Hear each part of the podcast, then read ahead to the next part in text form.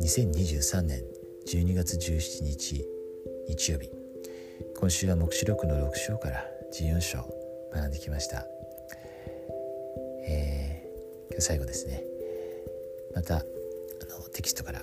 引用します。家族の成分研究と家庭の夢のためのアイデアの中からですね。黙示録の12章11節。彼らの証の言葉とはどういう意味でしょうか？イエス・キリストについての私たちの証は私たちや他の人たちがサタンに打ち勝つ上でどのような助けとなるでしょうか、えー、このヨハネ12章のこの11節のところですね、えー、前世のことですね。光と闇の戦いがありました。その時のことが記録されています。その一節ですね。読みます。12章11節。兄弟たちは子羊の血と彼らの証の言葉とによって彼に打ち勝ち死に至るまでもその命を惜しまなかった。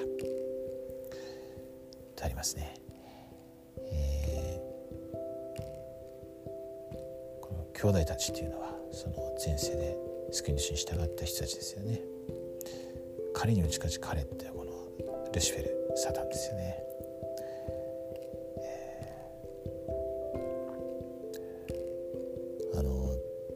その時のこの証の言葉子羊の血というのはイエス・キリストの力ということですよね。贖いの力と。そして、えー、証の言葉、まあ、証ですよね。証にすごいこう力があるということです。あのこれ読んだ時にあのモルモ書のセコを思い出しました、えー、アルマ書ですね、えー、アルマが、えー、当時大祭司と教会の大祭司と、えー、大裁き司の職を両方していたわけですけれどもこうあまりにもこうあのいろんな教会でですね問題があるのでこの大裁き司の職はもう他の人にニファイファに譲ってですね大祭司の職に専念しましたね、まあ、その時のあの場面で出てくる聖句です。あれも4章の19節。彼がこのようにしたのは彼自身が民の中にすなわちニファイの民の中に出て行って人々に神の言葉を述べ伝えて彼らの義務を思い起こすように促すためまた人々の中にあるあらゆる傲慢と悪巧みと争いを神の言葉によって取り除くためである。それは純粋な証を持って責めるほかに人々を改心させる方法がないことを知っていたからである。これ純粋な証っていう言葉がですねここで出てきますけれども。本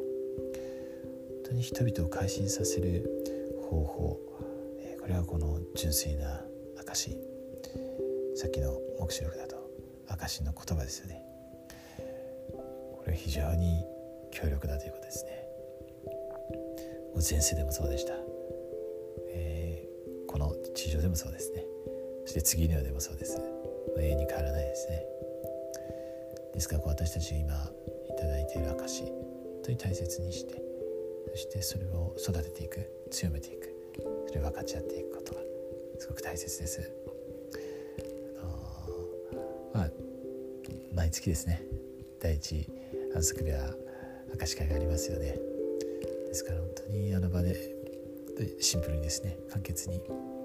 証を述べることは本当に素晴らしいことですね。それによって御霊が招かれて、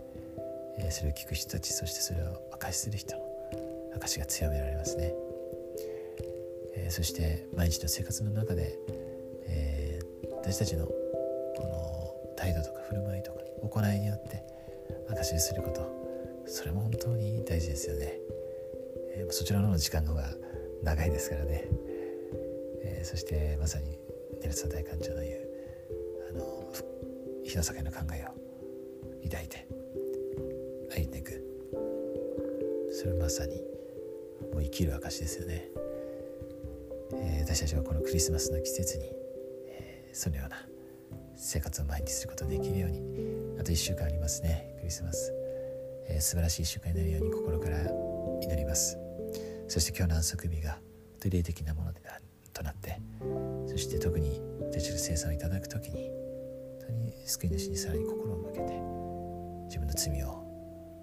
心から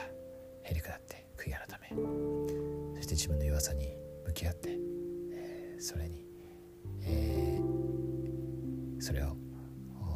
喜んで手放すことが捨てることができるように心から願います。